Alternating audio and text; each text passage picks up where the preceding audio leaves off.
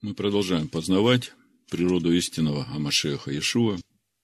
И у нас сегодня сдвоенная недельная глава Матут Масей. И мы сегодня заканчиваем изучение четвертой книги Маше Бамидбар. И, как всегда, главный вопрос, чему Всевышний сегодня хочет нас научить через нашу недельную главу.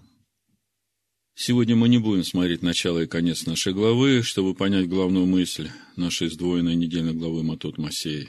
Это мы делали в предыдущие годы, разбирая эти главы, и кто хочет это познать, обращайтесь к проповедям предыдущих лет.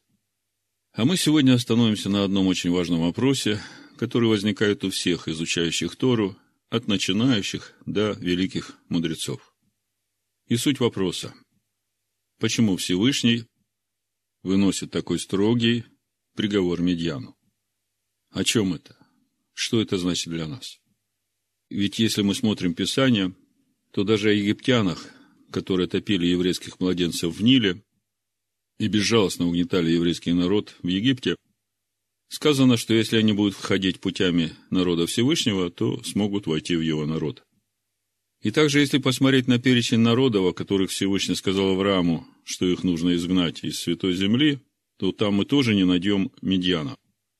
Берешит 15 глава, 18 стих и дальше написано.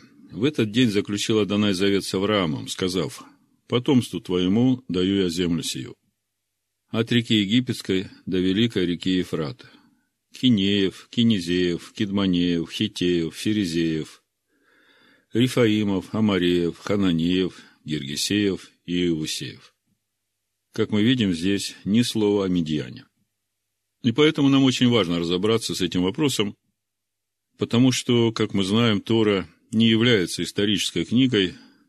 В Торе нам даны образы духовных процессов, которые будут происходить при сотворении человека по образу и подобию Всевышнего. И еще разбирая Тору на этой неделе – мы обратили внимание на разные формулировки причины отмщения мадианитянам у Всевышнего и у Маше.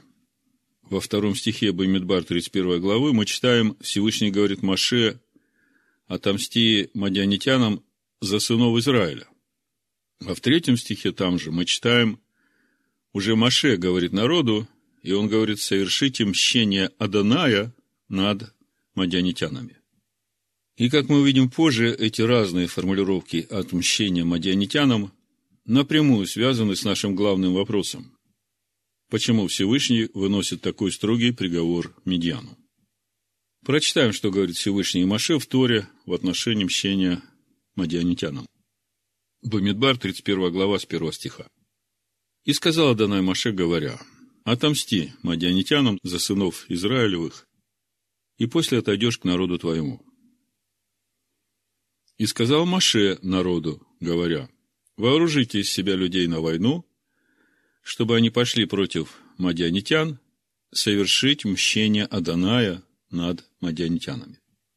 Вот что нам говорит комментарий истории Санчина на слова «совершить мщение Аданая». Предыдущее предложение относится к заповеди отомстить медианитянам, которая была возложена на сынов Израиля. В этом стихе говорится о мщении Всевышнего. Речь идет об одном и том же событии о военном походе. Но в первый раз оно рассматривается как мщение народа за оскорбление имени Всевышнего, а во второй – как мщение Всевышнего за попытку развратить и уничтожить народ. Очень короткий комментарий, но за этими короткими мыслями очень глубокий контекст. И мы попробуем сегодня углубиться в эти мысли с помощью комментариев еврейских мудрецов. Вот что касается нас, то нам важно обратить внимание на то, что это повеление Всевышнего Маше является последним заданием для Маше в его служении в этом мире, исполнив которое он отойдет к народу своему, как мы читали в первом стихе 31 главы Бамидбар. «И сказала Данай Маше, говоря, отомсти мадианитянам за сынов Израилевых, и после отойдешь к народу твоему. И это является очень важным моментом для нас, потому что в духовном плане мы говорим о времени накануне второго прихода Машиаха. А это значит, что это повеление Всевышнего напрямую относится к нам. И поскольку мы не воюем против плоти и крови, то именно нам, стоящим накануне второго прихода Машеха в этот мир, важно ясно представлять, кто такой Медьян и что нам нужно сделать, чтобы совершить мщение Даная над Медьяном за сынов Израиля. В проповеди на недельную главу Матот за 5774 год, который называется «Оружие воинствования нашего Амашиах», мы говорили о сути Медьяна – контексте отношения Амашеха к учению Николаитов, которые, взяв за основу учения Билама, учат народ Всевышнего есть идоложертвенно и любодействовать, как написано книга Откровения, 2 глава, 14 и 15 стих. «Но имея немного против тебя, потому что у тебя есть там держащееся учение Билама, который научил Балака ввести в соблазн сынов Израилевых чтобы они ели идоложертвенное и любодействовали. Так и у тебя есть держащееся учение Николаитов, которое я ненавижу. И для того, чтобы совершить мщение Аданая над Медьяном за сынов Израиля, как мы говорили в этом разборе, нам нужно искоренить учение Николаитов в народе Всевышнего. Что мы и делаем вот уже примерно 14 лет, неся миру учение об истинном Машеях Иешуа, из которого, как последующего духовного камня, течет Тора Маше, которую нам нужно есть и пить духовно, и растворить ее в себе своей верой. И именно через это мы совершаем отмщение Адана и Медьяну за сынов Израиля. То есть до этого мы говорили об отмщении мадианитянам на уровне всего народа Всевышнего – Сегодня же мы продолжим наш разговор об отмщении мадианитянам и будем говорить о том, как исполнить эту заповедь Всевышнего, но уже на внутреннем духовном уровне каждого отдельного человека. Поскольку мы все говорим, что в Торе даны образы тех духовных сил и явлений, которые участвуют в процессе сотворения человека по образу и подобию Сына Всевышнего. И поэтому нам нужно ясно понимать суть того духовного явления, которое в Торе представлено под именем Медьян. И еще очень важно для нас понимать, кем является Медьян на внутреннем духовном уровне одного отдельного человека, потому что заповедь отпущения Медьяну является последним служением Маше в этом мире. А Иешуа Маше учит нас тому, что Маше на суде будет обвинять нас именно в том, где мы не исполнили повеление Всевышнего, данное через Маше. Иоанна 5 глава, 45-47 стих написано, «Не думайте, что я буду обвинять вас перед Отцом. Есть на вас обвинитель Маше, на которого вы уповаете. Ибо если бы вы верили Маше, то поверили бы и мне, потому что он писал о мне. Если же его писанием не верите, как поверите моим словам?» Еще в предыдущий разбор этих недельных глав мы говорили о том, что весь путь через пустыню, то есть все 42 стоянки, 42 перехода, это и есть путь духовного роста верующего в полноту возраста Амашеха Иешуа. Так вот, Тора нам говорит, что 41 переход от выхода из Египта вплоть до границ обетованной земли вел нас Маше. И только последний 42 переход до реки Иордан – поведет народ Егоша бен если перевести в понимание Нового Завета, Ишуа Машех. Другими словами, последняя заповедь Маше для нас на 41-м переходе – совершить мщение Аданая над мадианитянами, и нам нужно очень хорошо представлять, как исполнить эту заповедь, а эта заповедь повелевает искоренить вполне конкретный духовный корень зла из своей души. Как мы уже говорили выше, всякий образ истории имеет начало в духовном мире. И все происходящее в материальном мире является отображением духовных процессов, происходящих в духовном мире. И еврейские мудрецы Торы нам говорят, что у каждого явления в этом мире есть свой духовный источник, духовный прообраз. И медьян в этом материальном мире является носителем духовной идеи раздора и распри – такой вывод еврейские мудрецы делают на основании анализа корня слова «медьян», поскольку слово «медьян» является однокорневым со словом «мадон», которое переводится как «распря» и «раздор». А духовным корнем раздора и распри является эгоизм человека. Вот как это выглядит в жизни человека. Когда главным мотивом поведения человека является он сам, то всех, кто вокруг него, он рассматривает как средство для удовлетворения своих похотей и прихотей. И если он не получает того, что он хочет, вот здесь и приходит Мадон, раздор и распря. Прошлый шаббат, разбирая недельную главу Пинхас, мы говорили о том, что суть поклонения Бааль-Пиору именно в удовлетворении своих похотей плоти, похоти глаз, гордости житейской. И это именно то, куда хотел Билам вовлечь сынов Израиля. А как мы знаем, Билам тоже является медианитянином. И вот мы сегодня видим, что медиан в этом материальном мире является носителем духовной идеи раздора и распри, главным духовным корнем которого является человеческий эгоизм. И думаю, вы все согласитесь с тем, что именно человеческий эгоизм является источником всех раздоров и расприй, порождающих нетерпимость друг к другу, неприятие друг друга, враждебность, раздражение. Другими словами, если коротко сказать словом Торы, Мадон.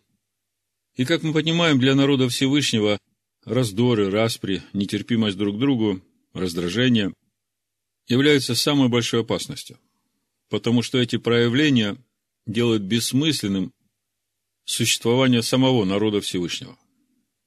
Это очень важная мысль, я ее повторю. Для народа Всевышнего раздоры, распри, нетерпимость друг к другу, раздражение являются самой большой опасностью, потому что эти проявления делают бессмысленным существование народа Всевышнего. Сейчас подробнее разберем эту мысль на основании комментариев еврейских мудрецов. Медьян, как мы говорили, в этом материальном мире является образом духовного явления, суть которого в человеке – это служение себе как цели жизни. А как мы знаем, народ Всевышнего задуман Всевышним как народ, который будет служить Всевышнему по собственному желанию всем сердцем, всей душой, всеми силами. Другими словами, народ Всевышнего должен рассматривать себя как инструмент исполнения воли Всевышнего и его замысла. Такое восприятие себя называется качеством битуль. И, как мы понимаем, качество битуль является полной противоположностью качества медиан, как духовного прообраза служения себе как цель жизни. Именно поэтому качество медиан от корня Мадон является личным, непримиримым врагом каждого человека в народе Всевышнего. Этого врага по имени Медьян апостол Павел в послании Галатам назвал делами плоти. Галатам 5 глава, 15 стих и дальше. «Если же друг друга угрызаете и съедаете, берегитесь, чтобы вы не были истреблены друг другом. Я говорю, поступайте по духу, и вы не будете исполнять вожделений плоти, ибо плоть желает противного духу, а дух – противного плоти. Они друг другу противятся так, что вы не то делаете, что хотели бы. Если же вы духом водитесь, то вы не под законом. Вот это вот место, то вы не под законом, мы как-то говорили, вы уже не под судом. Дела плоти известны, они суть прелюбодеяние, блуд, нечистота, непотребство, идолослужение, волшебство, вражда, ссоры, ненависть, гнев, распри, разногласия, ереси, ненависть, убийство, пьянство, бесчинство и тому подобное. Предваряю вас, как и прежде предварял, что поступающие так Царство Божие не наследует. Другими словами, мы видим, апостол Павел очень ясно говорит, что те, кто не истребят медьян в себе – те не наследуют Царство Всевышнего. Вот здесь мы подошли к пониманию того, почему Всевышний говорит «отомсти Медьяну за сынов Израилевых», а Маше говорит народу «совершите мщение Аданая над Медьяном». Всевышний говорит Маше «отомсти Медьяну за сынов Израиля», потому что Медьян хотел растлить еврейский народ и тем самым лишить всякого смысла существования самого еврейского народа. Помните, мы как-то, разбирая недельную главу Балак, говорили о том, что Билам, этот колдун, он увидел в сынах Израиля конкурентов себе, и его истинным мотивом поведения было желание избавиться полностью от этого народа, то есть убрать конкурентов. И теперь мы видим, что корни Билама, они в Медьяне. То есть, то, что говорит Новый Завет о Биламе, как о корыстолюбивом и сребролюбивом человеке, это как раз является подтверждением духовной сути слова «медьян». Главная цель – служение самому себе. Так вот, Всевышний говорит Маше отомсти Медьяну за сынов Израиля, потому что Медьян хотел растлить евреев и тем самым лишить всякого смысла существования самого еврейского народа. Поскольку этот народ задуман Всевышним от начала как служитель Всевышнего, а если этот народ начнет служить самому себе, то тогда этим служением самому себе он делает бессмысленным свое существование, свое предназначение. В общем-то, именно поэтому Всевышний так строго судил сынов Израиля за поклонение Баал-Пиору. Те, которые поклонились Бааль-Пиору, они лишили себя своего смысла существования. Именно поэтому Всевышний говорит Маше, отомсти Медьяну за сынов Израилевых, потому что Медьян хотел лишить смысла существования всех сынов Израиля, как призванных быть служителями Всевышнего. С этим понятно. Так вот здесь очень важно понять, что вопрос язычества в данном случае вторичен. Вот сейчас мы как раз подошли к тому, почему Машек говорит народу, что это мщение Аданая.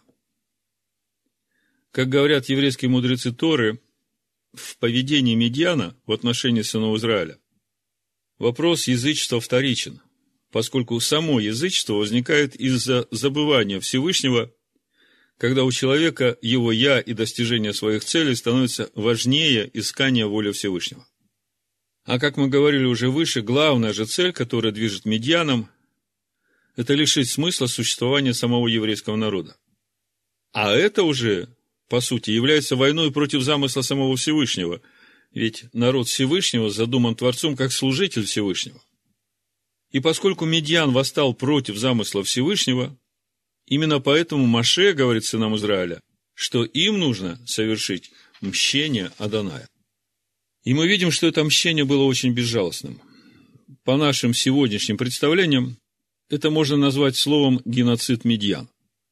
И теперь мы начинаем понимать, в чем суть последней заповеди Маше для своего народа на 41-й стоянке у самого входа в обетованную землю. Как мы уже говорили, Тора духовна, и все, что мы читаем в Торе, это образы проявления в материальном мире духовных сил. И Тора нам раскрывает через эти образы внутренний духовный мир человека и что ему нужно, чтобы исполнить замысел Всевышнего. Думаю, после этого разбора все мы более серьезно начнем относиться к проявлениям в себе всякой обиды, раздражения, недовольства, ибо все это проявление Мадона, нашего непримиримого врага, которого мы должны искоренить полностью в себе. Вот что говорит нам апостол Павел об этом нашем непримиримом враге в послании Ефесянам. 4 глава, 17 стиха. «Посему я говорю и заклинаю Господом, чтобы вы более не поступали, как поступают прочие народы, по суетности ума своего, будучи помрачены в разуме, отчуждены от жизни Божией по причине их невежества и ожесточения сердца их. Они, дойдя до бесчувствия, предались распутству так, что делают всякую нечистоту с ненасытимостью. Но вы не так познали Машеха, потому что вы слышали о нем и в нем научились, так как истина в Иешуа отложить прежний образ жизни ветхого человека, истлевающего в обольстительных похотях, обновиться духом ума вашего и облечься в нового человека, созданного по Всевышнему, в праведности и святости истины. Посему, отвергнув ложь, говорите истину каждый ближнему своему, потому что мы все члены друг другу. Гневаясь, не согрешайте. Солнце не зайдет во гневе вашем, и не давайте место дьяволу. Кто крал, вперед не краде, лучше трудись, делая своими руками полезное, чтобы было еще уделять нуждающемуся. Никакое гнилое слово да не исходит из уст ваших, а только доброе для назидания в вере, дабы оно доставляло благодать слушающим. И не оскорбляйте Святого Духа Всевышнего, которым вы запечатлены в день искупления. Всякое раздражение и ярость, и гнев, и крик, и злоречие со всякою злобою. Вот это все проявление медьяна. да будут удалены от вас. Но будьте друг к другу добры, сострадательны, прощайте друг друга, как и Всевышний в Машиахе простил вас. И когда я размышляю над образом Медьяна, как духовного прообраза раздора и распри, духовным корнем которого является эгоизм человека, и это размышление наложилось на понимание того, что это последнее повеление Всевышнего для Маше, после которого он передает управление народом Егошу, то в духе мне пришли слова, которые я часто читал в комментариях еврейских мудрецов, которые говорят, что второй храм был разрушен по причине беспричинной ненависти. То есть по причине Медьяна, который был внутри самих сынов Израиля в их отношении друг к другу. Ранее, читая эти комментарии, я не придавал им большого значения, поскольку я не понимал, насколько это важно. Там в комментариях мудрецов приводится пример этой беспричинной ненависти, суть которого в тех разногласиях, которые происходили между учениками разных школ Торы. То есть ученики одной школы Торы разговаривают на духовные темы с учениками другой школы. И они говорят, а наш учитель говорит так, а они, другие говорят, а наш учитель говорит так. И тут у них начинаются разногласия, поскольку учитель одной школы понимает этот вопрос так, а учитель другой школы понимает этот вопрос по-другому. И на этой почве начинается раздор, который приводит к беспричинной ненависти. И эта тема в этот раз меня очень сильно заинтересовала, поскольку одно дело разобраться с сложным учением Николаитов, тут как бы есть конкретные причины ненавидеть ложное учение, которое учат о вседозволенности, о том, что не нужен кашрут, отменен шаббат, искажены уставы праздников Даная, в которые вложили уставы поклонения языческим богам. Тут, как мы понимаем, есть причина ненависти к таким учениям. А совсем другое дело, когда среди братьев, которые верят в единого Всевышнего, живут по всем заповедям Всевышнего, ревнуют по нем, возникает разномыслие по отдельным вопросам, как, например, в отношении счета Амера. Разномыслие в том, как понимать слова Торы, мимохор это шаббат. Безусловно, каждый учитель будет лично отвечать перед Всевышним за то учение, которому он учит народ Всевышнего. Именно поэтому апостол Яков предупреждает учителей, что они подвергнутся большему осуждению, чем просто ученики Ишуа Машех.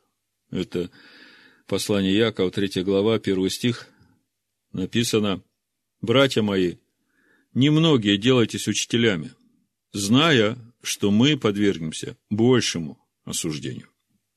И вот сегодня наш главный вопрос, изучая недельную главу Матот Масей, и говоря о том, почему Всевышний так строго судил Медьян, наш главный вопрос как должны относиться друг к другу ученики Ишуа Машеха, которые учатся у разных учителей, да и сами учителя, как они должны относиться друг к другу, если у них появляются разногласия.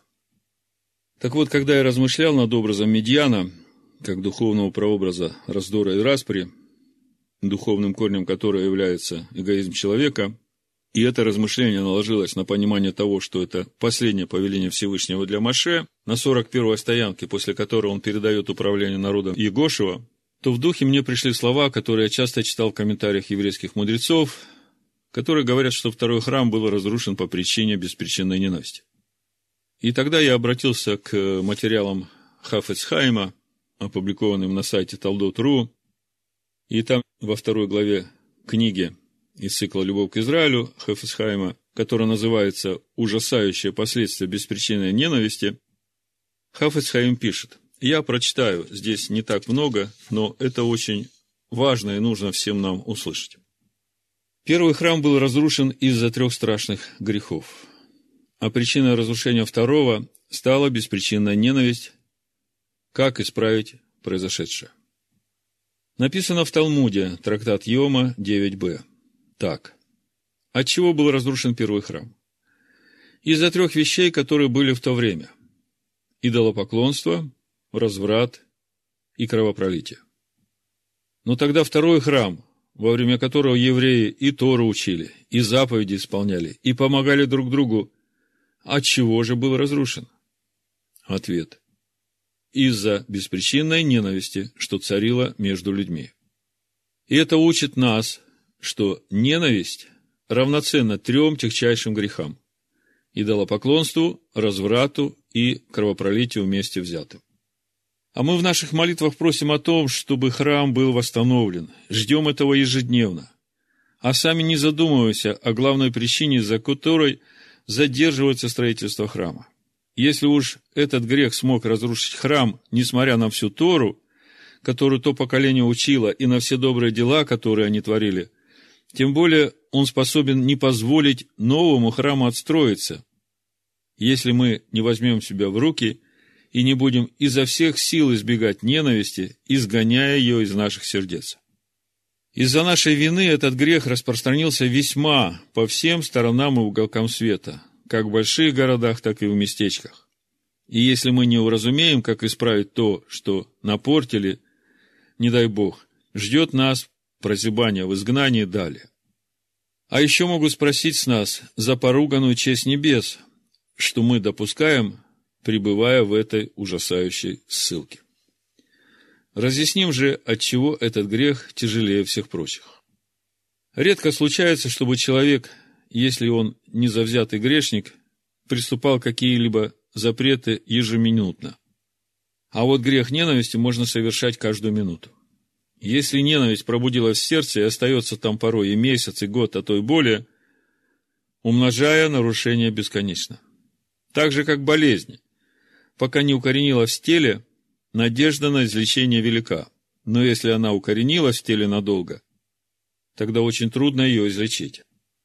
Так и с болезнью по имени ненависть. Нельзя допустить, чтобы она пустила корни в сердце, так как тогда, не дай Бог, уже ничего нельзя сделать для излечения ненавидящего. И очень необходимо человеку стараться, чтобы не укоренился этот грех в сердце. Второе. Еще тем этот грех тяжелее иных, что служит причиной для нарушения других запретов, таких как запрет раздора, злоязычия, сплетен, обиды, напраслины, унижения, клеветы, а порой и убийства, как написано в Сифре, нарушив запрет ненависти, сегодня в конце дойдет до нарушения запрета убийства, как гласит Писание Дворим 18.1. И когда будет один ненавидеть другого, подстережет того и напав убьет. И убийство Авеля Каином также произошло из-за ненависти. В общем, все беды в этом мире в основе своей берут свое начало в ненависти. К тому же взгляни, как сурово относится Тора к нарушителям запрета беспричинно ненавидеть. Ведь наши мудрецы сказали, что запрет злопамятства нарушается даже в следующей ситуации. Предположим, что один человек просит у соседа одолжить ему лопату, тот отказывает. На следующий день отказавший приходит одолжить у соседа серп, и тот протягивает ему серп, говоря, «Бери, я не такой скряга, как ты». И в эту минуту он нарушает запрет злопамятства, показав, что ненависть таилась в его сердце. Еще упомянуто в Талмуде, трактат Сангидрин 27.2 и 27b, что тот, кто, испытывая вражду к другому, не говорил с тем три дня, зовется ненавистник и, по всем мнениям, не может быть судьей в тяжбе с участием этого человека. Часто случается после небольшой ссоры между людьми царит отчуждение из-за взаимных претензий. Даже если нету между ними полной ненависти, но и видеть друг друга они не желают. Однако из отрывка Талмуда, приведенного выше, мы видим, что даже такие отношения уже запрещены из-за написанного «не возненавидь брата своего в сердце своем». Дальше написано, обличи его, не понесешь греха. Это я от себя добавляю. Это Вайкра, 19 глава. И каждый должен задуматься о том, что порой из-за, казалось бы, легкой ссоры можно нарушить столь серьезный запрет. Из всего этого следует, что мы обязаны изо всех сил стремиться исправить этот тяжкий грех, из-за которого прежде всего так долго длится наше изгнание. А Всевышний в милосердии своем – расположит наше сердце к тому, чтобы искоренить из него ненависть. И также зависть к другим не проникнет в сердце наше, а зависть по отношению к нам в сердце других людей. И да удостоимся мы лицезреть проявление праведного Избавителя Машеха и восстановление храма в скорости в наши дни. Амен. Так пишет Хефец Хамин. Так вот, когда я размышлял над вопросом, как же должны относиться друг к другу ученики Машеха Иешуа, которые учатся у разных учителей в этом мире, да и как сами эти учителя должны относиться друг к другу, когда у них появляются разногласия, Дух привел меня в 11 главу первого послания к Коринфянам, 18-19 стихи и комментариям на это место. Апостол Павел пишет, читаю с 16 стиха. «А если бы кто захотел спорить, то мы не имеем такого обычая, ни община Божия. Но, предлагая сие, не хвалю вас, что вы собираетесь не на лучшее, а на худшее. Ибо, во-первых, слышу, что когда вы собираетесь в общине, между вами бывает разделение, чему отчасти и верю. Ибо надлежит быть разномыслием между вами, дабы открылись между вами искусные. Много комментариев на это место у новозаветных комментаторов, но в моем сердце отозвался один комментарий профессора Лопухина, известный ученый XIX века, читающий Тору на иврите, глубоко изучающий Священное Писание. И я приведу выборочно отдельные места этого комментария. Значит, комментарий на слово «разделение». Апостол не входит в разъяснение того, какие это были разделения – Очевидно потому, что подробно объяснил это в первых четырех главах своего послания. Это, конечно же, были разделения из-за учителей веры. Как видите, это наша тема. Чему отчасти и верю. Апостол хочет смягчить ту картину настроений, какую нарисовали ему прибывшие в Эфес из Коринфа христиане. Быть может, хочет сказать он, положение вещей в Коринфе не так уж плохо, как показалось это ревностным христианам. Далее комментарий на «ибо надлежит». Апостол говорит здесь о внутренней причине, по какой такие разделения должны были возникнуть. В Каринской общине, как и в других общинах, было немало людей, которые выступили в качестве учителей веры не по призванию, а увлекаясь примером других и желая оказать сопротивление общепризнанным проповедникам. И вот в возникших вследствие появления новых учителей спорах должно было выясниться, кто настоящий призванный учитель веры, а кто не заслуживает этого названия. Апостол предвидит даже еще более худшее, что за разделениями, о которых он говорит в 18 стихе, причина которых лежала в личных симпатиях и антипатиях, разделявшихся между собой из-за учителей веры, последуют разномыслия, это стих 19, в которых скажется уже различное понимание самого учения Машеха. Сравни Деяния 5.17 и Деяния 15.5, где речь идет о ересях фарисейской и садукейской. И Деяния 24.5 и 28.22, где дано тоже наименование ереси, в смысле особого учения, самому христианству. Если разделение можно сравнить с маленькими надрывами покрываля, то разномыслия будут уже такие разрывы, от которых покрывало разделится на несколько частей. Далее комментарий на «дабы открылись между вами искусные».